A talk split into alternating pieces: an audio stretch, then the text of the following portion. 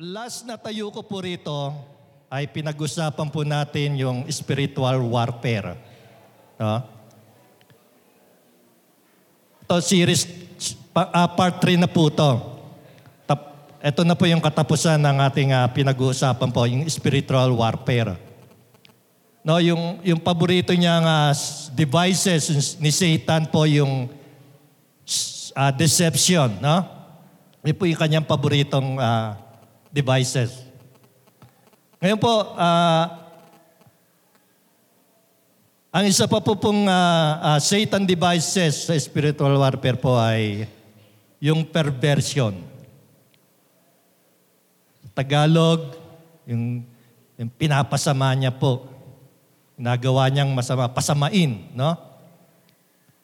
Ito po yung ah, perversion sa worship. Ang perversion sa worship ay si, ah, ang audience sa worship ay si God. Tignan niyo ang perversion. Sabi ng pastor, bakit hindi pa tayo nag start Eh, kaunti pa lang po ang tao eh. No? Hindi po pwedeng kaunti pa lang ang tao. Dahil hindi mo, ah, hindi mo inaantay ang tao bago ka sumamba. Nandun na si Lord, siya ang sasambihin, sasambahin. Di ba? Did you get that, mga kapatid? Kaya minsan, ah, lagi akong tumitingin sa oras eh. Dapat, pag sinabing 8.30, 8.30 tayo, di ba? Sa worship, ang audience si God. Ang mga tao, hindi po audience. Worshipper po yan. Kaya ang pers- responsibility ng song leader to lead them into the presence of God. Hindi po mag-perform. Kaya yung iba ang worship, pag pinanood nyo, no? Grabe. Parang Hollywood. Ah, grabe yung mga, may mga usok-usok pa, di ba? Ano ba yung, ano ba yung tawag doon? Yung muusok. Siga ba doon? Siga? Siga ba tawag doon? No? May- tapos, ah, strobe light. No? Merong mga strobe light. ah, mga spotlight. Tapos merong traffic light. No? Ah, lahat ng light nandun na. Tapos yung, yung, yung nagsosong lead, ah, pure energy. Pure energy talaga. Talagang tumatalon, sumasayaw. Grabe talaga. Tapos yung mga tao, tumatalon, ah, na- nakabidyo po lahat yan. And then, they will sell it as they merchandise. Minsan, yung iba, ganun po ang ginagawa eh. Now, please don't get me wrong mga kapatid. I am not against having a very, very nice worship service. Don't get me wrong. Pero I am telling you, maaaring wala kayong usok, maaaring wala kayong spotlight, maaaring ah, ah, meron lang kayong gitara, kulang pa ng kwedras, pero basta ang puso ay kumikilala sa Diyos, iyan ang tunay na pagsamba. That is what worship is all about.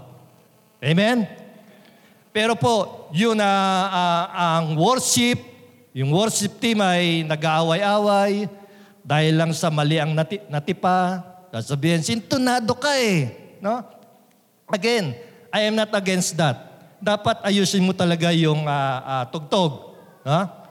Pero kung sakali nagkamali ng tipa at talaga namang ah, nagkakamali, tao lang, di ba? Tuloy pa rin sapagkat hindi umaalis ang Diyos. Pag sintonado ka, nandun pa rin ang Panginoon, inaakap tayo sa kantang wala sa tono, pero umaawit na ang puso ay kumikilala sa Diyos. Kumikilala sa Panginoon. Amen? What I am trying to tell you, mga kapatid, Satan is a great pervert even worship so good at it is, uh, pinepervert po niya para ma-miss natin yung what is the essence of worship. Worship galing sa English, uh, Old English word na worship.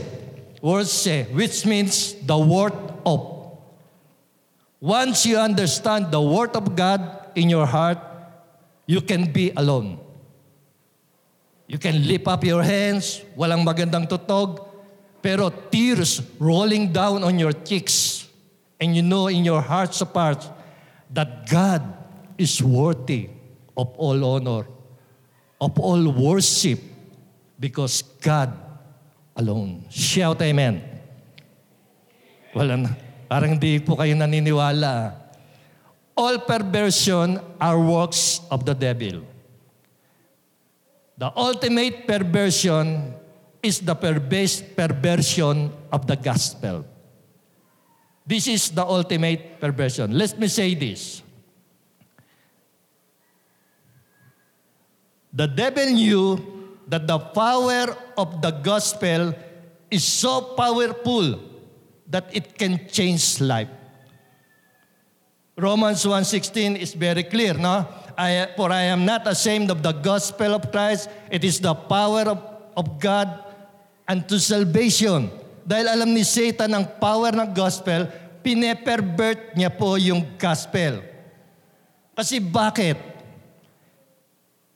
You may have been perverted in so many ways and still you can be saved by the gospel of grace. However, you may have been the uh, nicest person and yet not be saved because what you receive is a perverted gospel. Tagalog, kahit ikaw na ang pinakamasamang tao, kaya kang baguhin pag tinanggap mo yung tamang gospel. Pero kahit ikaw na ang pinakamabait na tao, hindi ka pa rin ligtas pag ang, pag ang natanggap mo ay perverted gospel. Kasi wala pong salvation sa isang uh, uh, maling gospel. Listen to me. I am telling you from my heart, mga kapatid, wala pong kaligtasan sa simbahan hindi issue kung saan ka simbahan umaaten. Ang issue kung ano yung aral sa simbahang pinupuntahan mo. Taas-taasan natin ang tingin mga kapatid. Higit po sa lugar. Higit po sa lugar. Uh, higit sa tao. Tanungin natin, ano ang turo? Because wrong gospel will not bring you to heaven. Let me show you the verse. Galatians 1, 8 to 9. But even if, Paul writes, sabi po doon, we or an angel from heaven should preach a gospel other than the one we preach to you, let him, let him be eternally condemned. The Greek word there is anathema. Kita niyo po? Not once, but twice. Look at verse 9. As we have already said, so now I say again, if anybody is preaching to you a gospel other than what you accepted, let him be eternally condemned. Not once, mga kapatid, but twice, minention ni Apostle Paul yung anathema Anathema literally means uh, go to hell. People who rejected the gospel of full grace will go to hell regardless of church. Kaya hindi bothered si Satan pumunta ka sa church. Bothered siya kung gospel of grace ang natanggap mo. Kasi sinabi ni Apostle Paul, only the gospel of grace can be saved. Ang ibig sabihin ng gospel of grace, full grace, grace alone. By works, no salvation. By grace plus works, perversion. No salvation. Ang meron lang salvation ay grace alone. And that separates the true gospel from all religions in the world. Kaya hindi po religion ang issue, mga kapatid. Listen to this. There are few things you just simply cannot compromise. The gospel of grace is one of them. There are few things that are worth fighting for, and that is the gospel being one of that. Kailangan meron kang posisyon, kapatid. Maaring usigin ka, pagtawanan ka, kutsain ka. Anong paniniwala mo? I am saved by grace alone, completely, absolutely, with finality. Hindi po, ah, hindi po dinadagdagan. Hindi kailangan dagdagan. Kompleto na ang ginawa ni Kristo sa krus ng Kalbaryo para sa atin. The enemies of grace are people who preach a different and perverted gospel. There are good people. There are very, very good people. But they are preaching a different and perverted gospel. This is so sad, mga kapatid. Nakakalungkot. We are not attacking people. We're not attacking personality. We're not against pastors and churches. We are only against the wrong gospel, mga kapatid. And the wrong gospel can be preached by a good pastor. You know why? Bakit? The good station is never enough. Minsan sabi ni Jesus sa kanyang mga alagad, Ako'y pupunta sa Jerusalem. Ako'y mamamatay sa Jerusalem. Pagkatapos ng tatlong araw, ako'y muling mabubuhay. Bumulong si Simon kay Jesus. Ang sabi ni Simon, hindi yan dapat mangyari sa iyo. Umarap si Jesus at sinabi ni Jesus kay Simon, Satanas, lumagay ka sa likod ko. Diba? Sabi ni Simon. Now listen to me mga kapatid. Ang intensyon lamang ni Simon ay wag masaktan si Jesus. Ang intensyon lamang ni Simon ay wag mamatay si Jesus. And yet, Jesus said, Satan, let get me behind me. Because good intention is never enough. Good intention is never enough. Kaya kahit na mabait na pastor, kahit na walang question sa intensyon, pag mali po ang gospel, wala pong salvation. That is hard, mga kapatid. Napakabigat po niyan. But you know, I am telling you this because because that is the truth. And the truth will set you free. Philippians 3.18 For as I have often told you before, and now say again, even with tears, many live as enemies of the cross of Christ.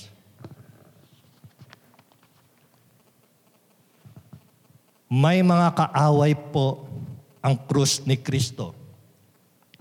Sino po ito? Ito po yung mga nagtuturo na merong kaligtasan hiwalay sa krus. O nagtuturo na mayroong kaligtasan sa krus kasama ng iba pang bagay. Kasi ang tamang mensahe, ang kaligtasan ay nasa krus. Wala nang iba. By grace alone, Christ alone, nothing but grace, nothing but grace, grace plus nothing.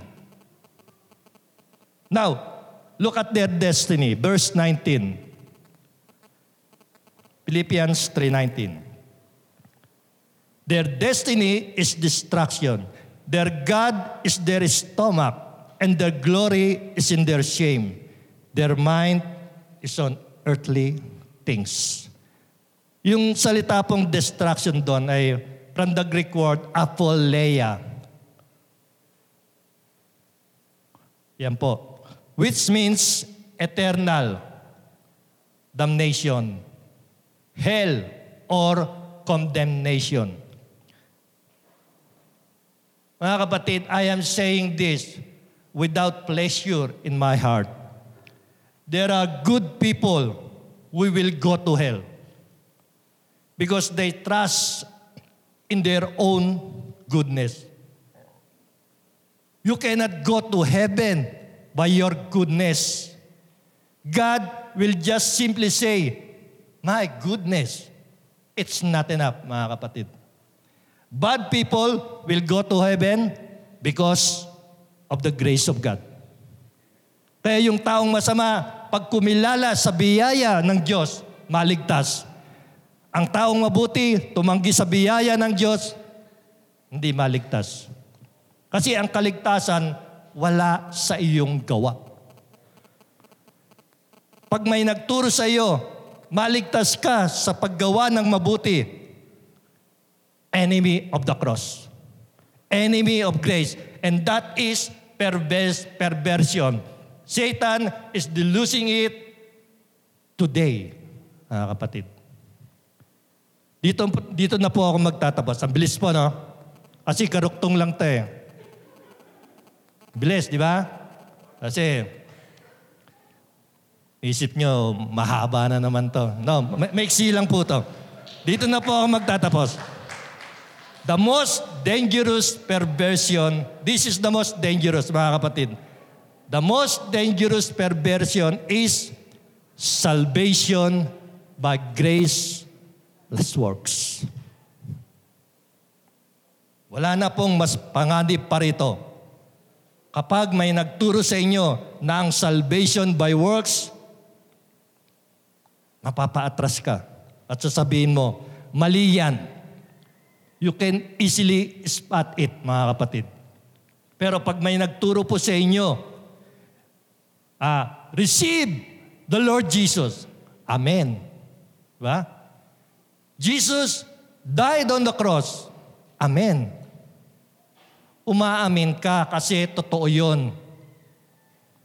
Receive the Lord Jesus. Amen.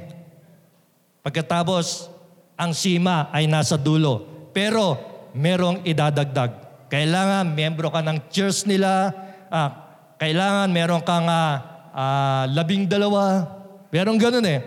Kailangan kasama ka ng grupo na ito. Pag di mo nagawa ang lahat na ito, hindi ka ligtas. Then you, you know, mga kapatid, it's perversion of the real gospel. Alam niyo po kung anong delikado rito? Yung, yung social gospel. Yan po. Kasi ang social gospel po ay mali. Pero tama sa panlasa ng tao. Ito po ang social gospel. Yung pong paggawa ng mabuti. Pag nagutom, pinakain, uh, nauhaw, pinainom, nakulong, uh, dinalaw, ubad, dinamitan, nagkasakit, dinalaw. Now, these are good works. Bidang-bida po ito sa mundo. And then, here you are telling the people, hindi sapat yan para maligtas. People will against you, mga kapatid. You will be uh, crucified by the people. Sapagkat tanggap nila ang kabutihan. Now, listen to me, mga kapatid. Listen to me. I am not against good works. Pero ang good works, hindi makakapagligtas. Let's, let's just be simple, simple as this, mga kapatid. Kung makakapagligtas ang good works, bakit pa ipinadala ng Diyos ang kanyang anak? Di ba? Ang dapat ipinadala ng Diyos ay mga ay mga uh, ay mga tao na nagtuturo kung paano gumawa ng good works. Then we can easily do it and be saved. Kung padadala naman ng anak, kung padadala naman ng anak, tatanggapin ng anak, plus good works, abay, insulto naman yon sa anak. Di ba? Simple lang mga kapatid. Lumalabas, yung anak na ipinadala is just an add-on. Di ba? Napakasimple lang naman kasi. Mga kapatid, it is a dilemma. Reject the Son, do your good works, or accept the Son, reject your good works. Now, hindi na ba tayo gagawa ng mabuti? Gagawa po. Pero ang kainaman dito, pagkatapos mong maligtas at saka gagawa ng mabuti. Naintindihan niyo po ba mga kapatid? Don't get me wrong. I am not against good works. Minsan kasi, nami-misinterpret ako eh. No? Listen. Hindi ka gagawa ng mabuti para maligtas. Iniligtas ka muna ng Panginoon, ngayon makakagawa ka ng mabuti dahil ikaw ay binago ng Panginoon from the inside out. Amen? Ang mabuting gawa po, hindi ugat ng kaligtasan. Ito, uh, bunga ng kaligtasan po yan. Ano pong nauna? Ugat o bunga? Di nyo alam kung anong nauna, ugat o bunga? Ugat, mga kapatid. Hindi yung ugat sa mga binti nyo. No? Anong nakikita ng tao? Ugat o bunga? Bunga, di ba? Sa makatuwid, ang tao nakatingin sa bunga. Kaya ang sabi, wow, ang ganda ng bunga. See? Kasi people are looking at the fruits. Mga kapatid, make no mistake. Pag may bunga, may ugat. Di ba? Kapag may bungang walang ugat, ang tawag doon, plastic. Di ba? Meron bang mga plastic na bunga? Meron? Meron. Ang dami dyan, nabibili sa Divisoria. Di ba? Minsan nga, ang ganda-ganda ng pagkakagawa. Mapagkakamala mong totoo. No? Mapapatakbo ka pa sa pagkuha dahil akala mo ito totoo only to find out plastic. Marami pong plastic na mabuting gawa. Kasi hindi nang gagaling sa tunay na ugat. Pag nagkaroon ka ng kaugnayan sa Panginoon, ang paggawa ng mabuti will come easily as natural as breathing kasi mabuti ang Diyos, nasa iyo ang Diyos, siguradong magiging mabuti ka sapagkat binago ka ng ating Panginoon. Amen? Praise God. Hallelujah. Sige po, palakpakan po natin ang Panginoon. Hallelujah. 2 Timothy 3.5 Having a form of godliness by denying its power have nothing to do with them. Pastor, sabi niyo po, dito na kayo magtatapos. Bakit parang ang haba pa ng ano niya?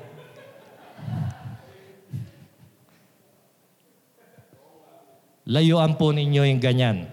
Yung form of godliness from the outside. Maganda lang sa, pal- sa labas, no?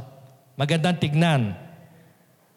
Uh, pinaparangalan, pinaparangalan po yan ng mga, uh, yung mga mabubuting gawa ng mundo.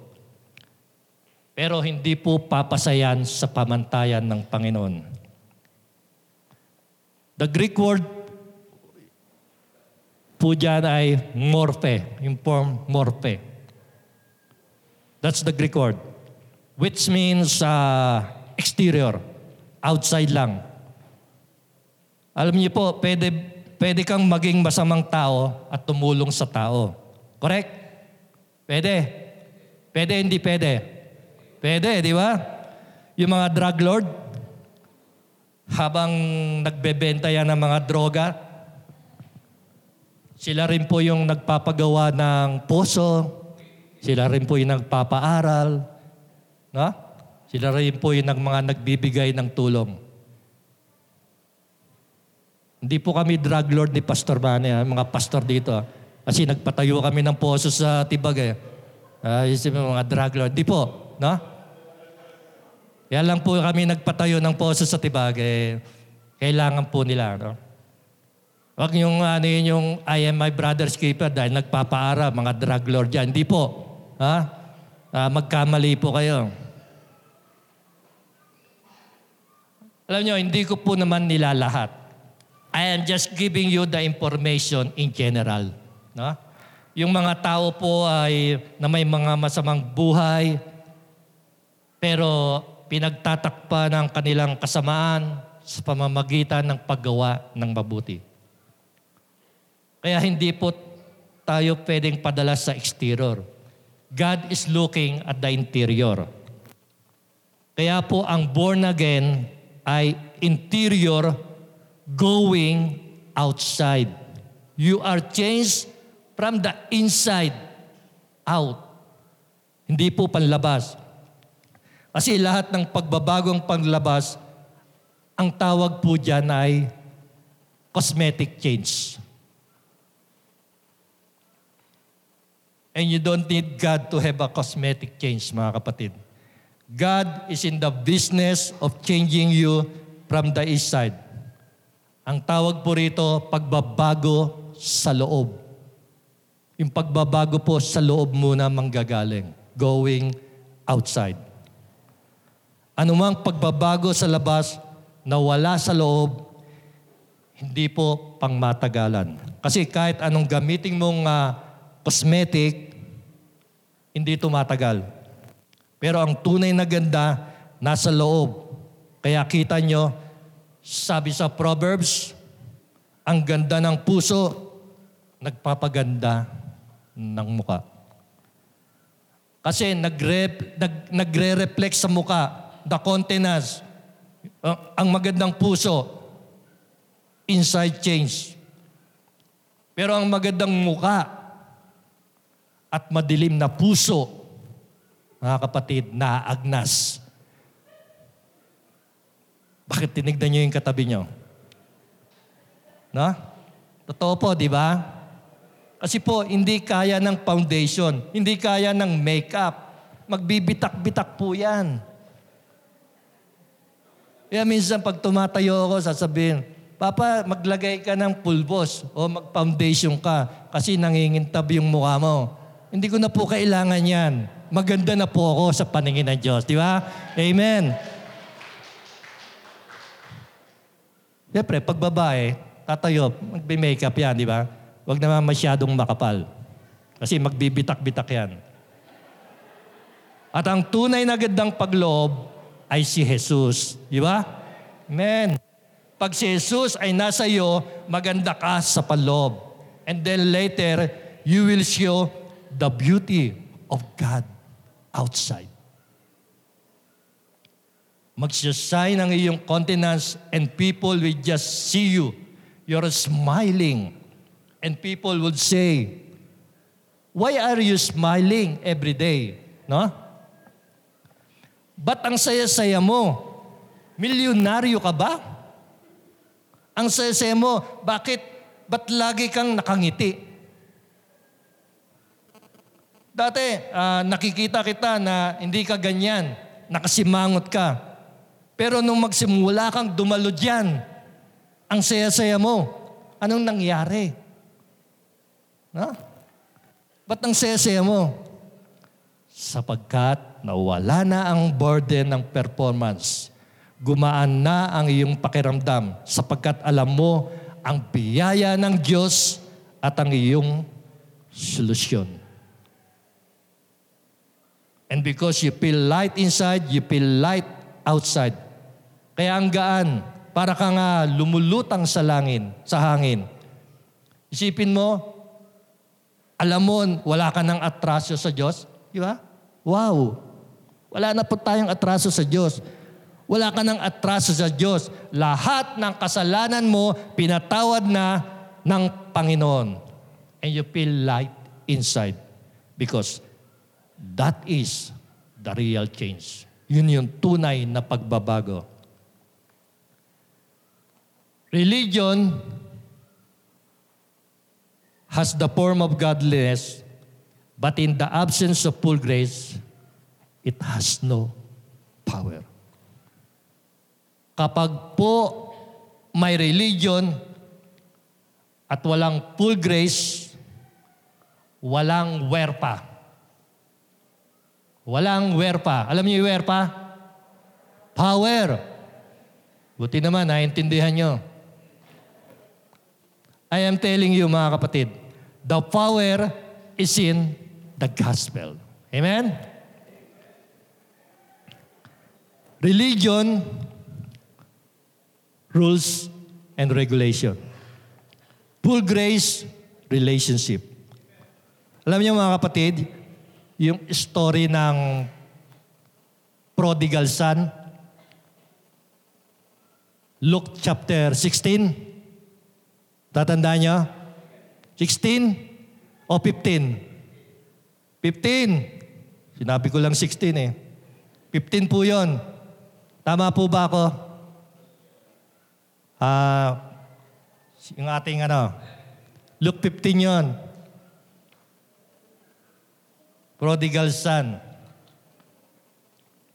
Everything the father did sa story ng prodigal son are all against religion. Ang ginawa ng father, apat. The father ran, the father hugged the son, the father kissed the son, the father restored everything to the son. It's all against religion. Sa religion, humalik ka sa pako. Nagkasala ka eh, di ba? Dapat patunayan mong sising-sisi ka sa ginawa mo. Pero sa relationship, ang ama, lumabas ng bahay, sinalubong ang anak, niyakap. Hindi alintana ng, ng ama na ang anak ay amoy darak. Di ba? Tama? Galing sa babuyan eh, di ba? Hinalikan? Hindi po. Pinaghahalikan. Not just kiss, but keep on kissing. Pinupog siya ng halik. Ha? Hindi lang tsk, tsk, talagang pinupog, pati leeg. Ha? Ganun po ang ama. Yung iba, yung, yung ibang ama, pag nagkasala yung anak, hindi man lang mahalikan yung anak eh.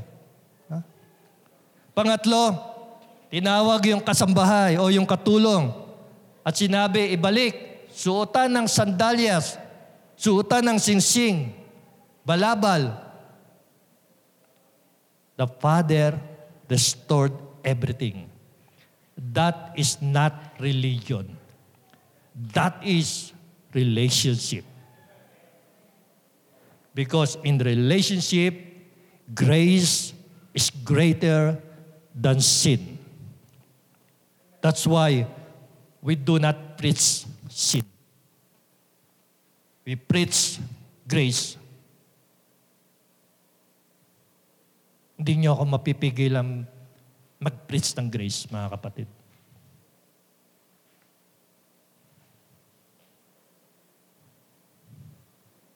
You can come here. If you are a sinner, and you can be changed because only grace can change. Sa ibang simbahan, babawalan ka. Sa ibang simbahan, hindi ka pwedeng magmembro. Sa ibang simbahan, hindi ka pwedeng magsimba. Sapagkat meron kang kasalanan na kinamuhoy yan nila pero hindi sa biyaya ng Diyos. Maring itakwil ka ng lipunan, pero hindi ka itatakwil ng biyaya ng Panginoon. The grace of God will always be there. Amen?